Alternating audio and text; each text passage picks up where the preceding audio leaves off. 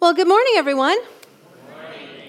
Welcome to those who are joining us online today as well. Today is the third week of our The View From Here series on how the Lutheran lens helps us see the Word of God and what Jesus shows us about living life in the kingdom. And in the past 2 weeks, Pastor Darren has talked about what seeing the Word through the Lutheran lens of both law and gospel does, how those lenses help us both to confess to the Lord and to receive from the Lord in relationship with Him. And then about the theology of the cross, showing how Jesus is at work in our lives in both the joyful times and in the painful ones. And this week, my focus is on the Lutheran theological lens that isn't talked about as much, probably because it's a little bit harder to nail down, but it's actually a very important one as we seek to grow as Jesus' kingdom people in our own lives. And it's the Lutheran theology of vocation. Now, before you get too excited, I didn't say vacation. Sorry. That's a whole different sermon. A vacation is when you take a break from your life as usual, and sometimes that is what you need. And we actually do have a theology around that called Sabbath. Intentional, regular times set apart are necessary for you to be healthy in your life of faith. So vacating actually has an important role in your spiritual health. But vocation, what we're talking about today, is about what you're fully engaged in your daily life.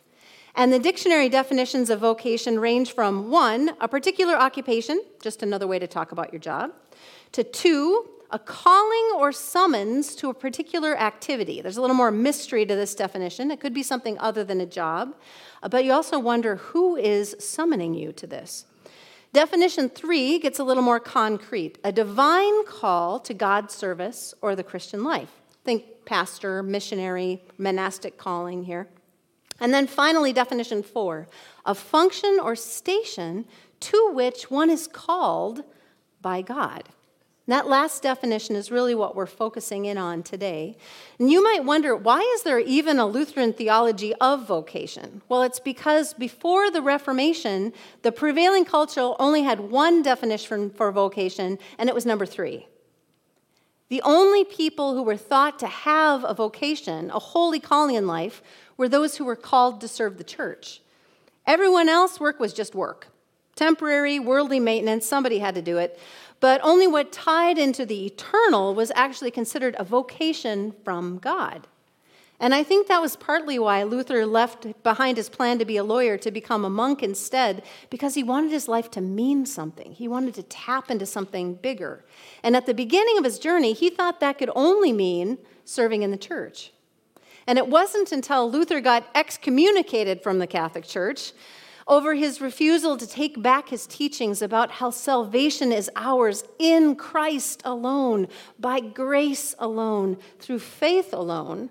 And he was kicked out of the official vocation roles of monk and priest, that he stumbled into a whole different understanding of what a holy vocation is. And for him, what opened his eyes was the messiness of family. In a somewhat comic turn of events, Luther, the ex-priest, ex-monk, found himself the subject of a rather insistent proposal from an ex-nun named Catherine Van Bora. And before he knew it, he was almost baffled to realize he'd become a husband and a father of 6, adopting 4 more.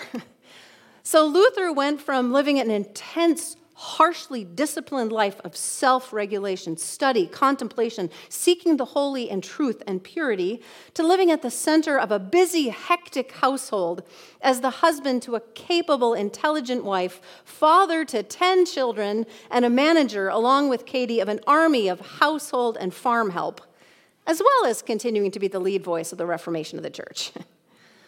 So for a time, the first time in his life, Luther's eyes were open to the daily dying to self that it takes to navigate the needs of a family, to work to provide for the sake of others, of the labor of love it is to daily create a trustworthy world for the sake of another.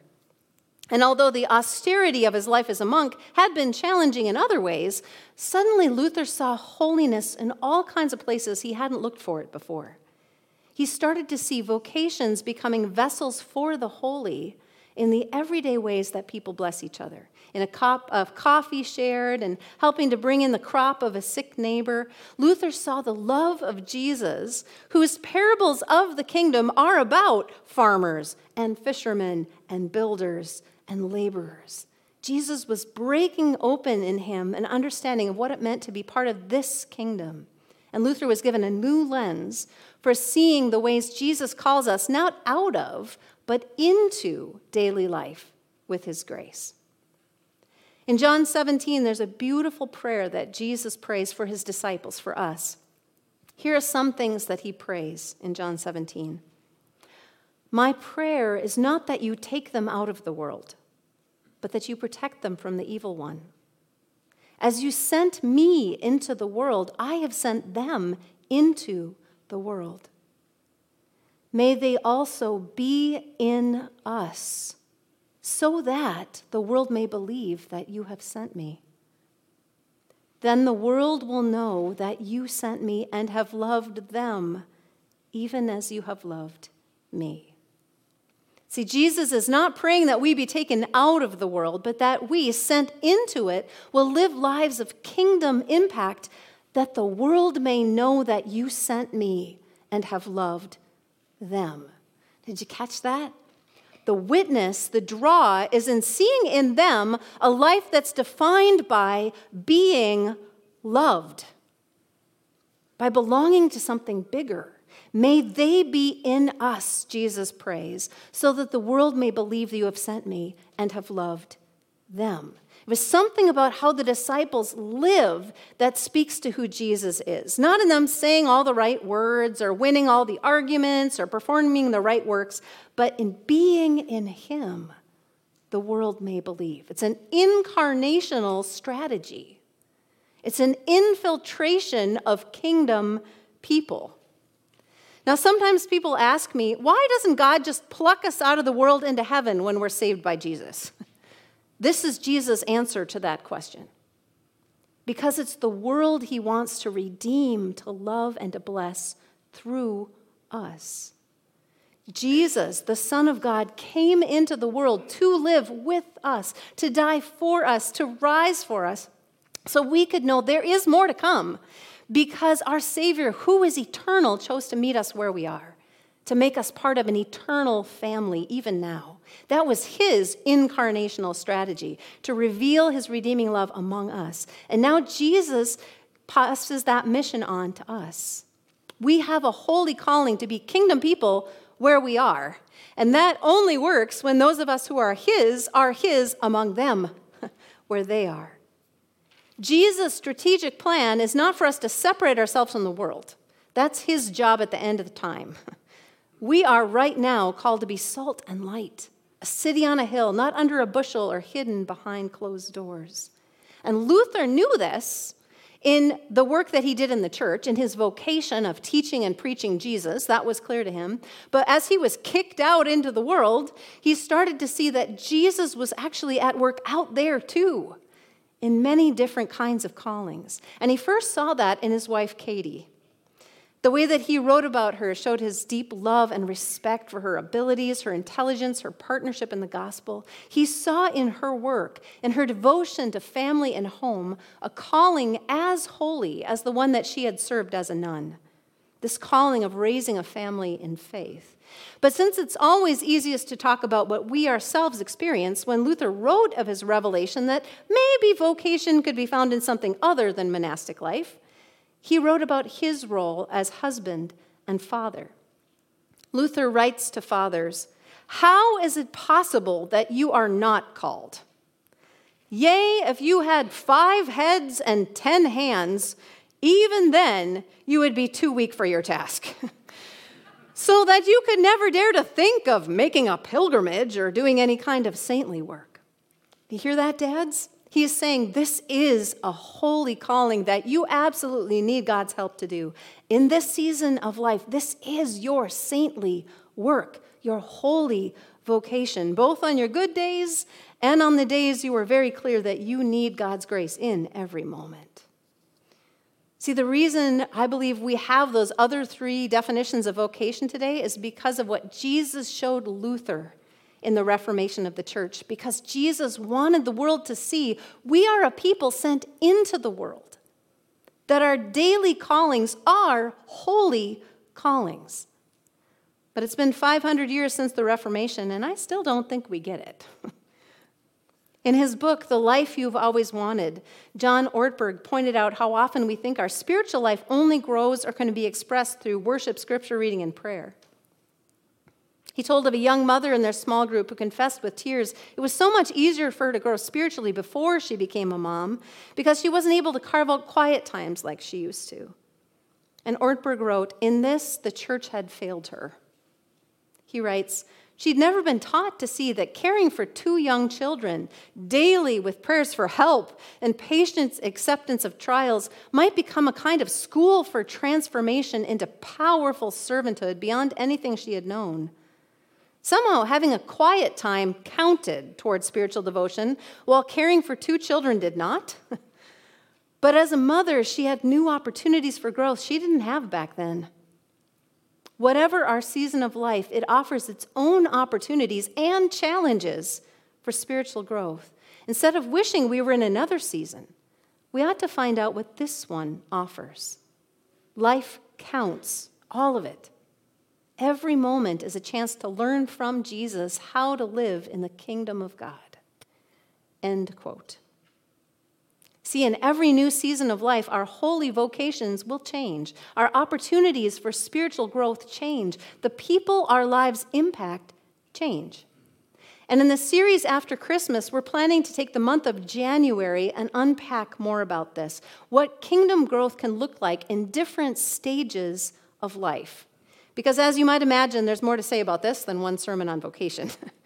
And our fifth value, be the church in the world, is one aspect of this Lutheran theology of vocation. How are we called to grow as Jesus' disciples where he has us planted right now? And Luther wrote about this because his eyes were open to what Paul meant in Colossians 3. Whatever you do, work at it with all your heart, as working for the Lord, not for human masters, for it is the Lord Christ you are serving. Luther's understanding of what makes a vocation holy isn't what it is, but how you do it and why. And honestly, this isn't new. When John the Baptist was preparing the way for Jesus in Luke 3, he called people to display in their lives the fruit of repentance. And they asked, how? What does that even look like in my life? And John answered vocationally. He said, soldiers, don't abuse your power.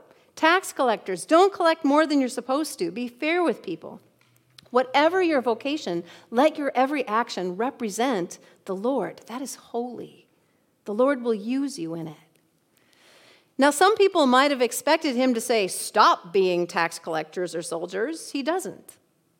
He says, what you are asked to do, do it in a way that honors whose you are. That is your witness. And one of my favorite explanations of this comes from a book written by one of my seminary professors, Pat Kiefert, called Welcoming the Stranger. And I'd like to read you a little excerpt from it. This is about a person that he encountered who was a small-town grain elevator operator in Iowa, an accountant for that grain elevator, and how he responded to this understanding. We imagine that ushering at church pleases God, but assume that repairing streets or trading stocks is of little or no importance to God. But I remember how this neglect of God's creating action affected an accountant for a small-town grain elevator in Iowa. At a church retreat, he was asked to describe what he was doing at 10 a.m. on Sunday and 9 a.m. on Tuesday, and also to report what he thought God was doing at those same times. He was readily able to explain what he was doing at both times. He could also imagine what God was doing on Sunday morning. But he could not imagine what God was doing when he was trying to balance the firm's books on Tuesday morning. I suggested to him that on Tuesday, God was urging him to be honest and supporting his skills and knowledge of the business of accounting. God was creating a trustworthy world. God was, along with this steward, making it possible for people to trust their grain elevator dealer. God and this steward were keeping the expenses of the middle persons down so that bread would be less expensive.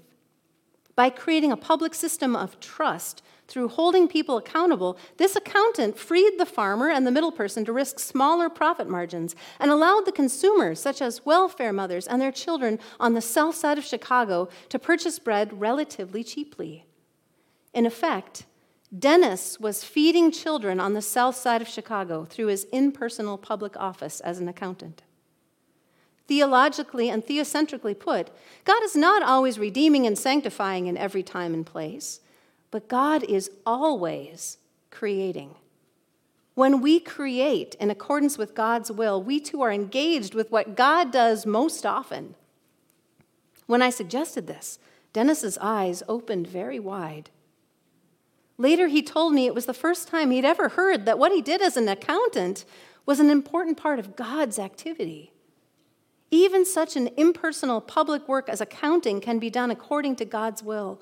And in such work, God is powerfully pleased. Whatever your hands find to do, do it unto the Lord.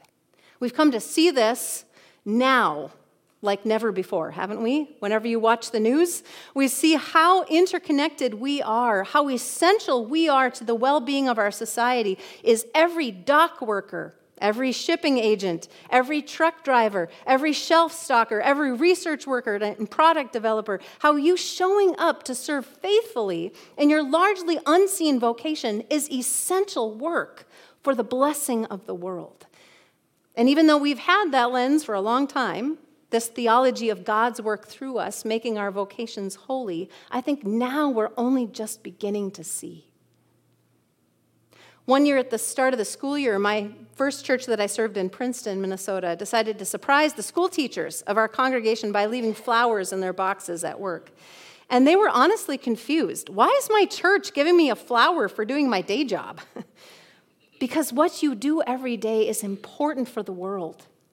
And that you do it as a follower of Jesus shapes how you interact with the kids, and that shapes who they become. So thank you for serving Jesus by blessing the world in your holy vocation. But then someone asked, well, what about the doctors and the nurses and the mechanics and the plumbers and the factory owners? What about the people who opened and managed the senior apartment building to meet that need in our community, and the local businesses and the caregivers at the care center? And they were absolutely right. Because looking at those people in my congregation, I could see the ways every one of them were serving with integrity and a desire to bless the world through what they do, because in doing so, they were serving the Lord. Every one a vocation of the holy. So if all these theologies are Lutheran lenses, I think the theology of vocation is like heat signature night goggles, because they help us see the kingdom spark in each disciple as we live into Jesus' prayer, that we may be in him, that the world may believe. Where you experience the kingdom impact of Christ followers, building a trustworthy world, not just in the church, but in the cubicle next to yours in the office, or at the truck stop, or in the break room, or in the MOPS group, or on the playground, or in your econ class, being salt and light. And what I'm talking about here is different than evangelism. It certainly can include intentional evangelism, but there's more of that in the Lutheran theology, the priesthood of all believers. You'll hear about that next week. But I see this as the step before evangelism. It's what your life speaks to the world before you speak. What the Lutheran theology of vocation communicates is that God cares deeply about your everyday, hard, and hidden choices that you make that shape you and that bless others. That he sees the steady, trustworthy, unseen acts, and he receives them as acts of worship and service to himself. As you bless the world by what you do and what you choose not to do, he uses you to grow seeds of blessing that will bring fruit that you may never know about in the lives of others. Through daily seeking to be in him, in your holy vocation, you preach the faithfulness of God in word and action in ways he uses to bless the world. You are his love lived in practical ways. And maybe for you, this is a no-brainer, because the thing you do that meets the world's needs is easy for you to claim as your holy vocation. But for most people, their vocation, what most occupies their time, attention, energy to meet the world's needs, whether it's for a paycheck or not, may not be your heart's greatest joy. And if that's the case, even more so for you, to do it to the best of your ability is your holy service to God. And it's most likely where you're going to find the deepest challenge to your daily spiritual growth as a disciple of Jesus. I have a friend who homeschools 4 kids. She once was the kingdom expansion pastor of a megachurch. Her job was to raise up, inspire, equip, and deploy teams of people to build up and begin new church plants. She's brilliant and strategic and charismatic, and although that work was very challenging, for one of her giftings, it was relatively easy. In her new vocational season, this same friend of mine has called me several times, distraught and completely undone by her 2.5-year-old. She has a master's degree. She has successfully launched 2 satellite churches and multiple ministries. And yet to get this toddler to do something as simple as eating a meal without raining chaos has completely exhausted every trick she's ever learned. She has led hundreds in the work of making disciples. But the work of being a disciple of Jesus in this moment, the work of making disciples in her kitchen, this is the hardest discipleship challenge she has ever known. It's where she falls hard on the grace of Jesus. This is holy vocation. Because in all the world, only she is called to be mother to these kids. And day by day, she's leaning hard on the grace of Jesus in it and trusting that he is at work in her to bless. What is the holy vocation to which the Lord is calling you in this season of your life?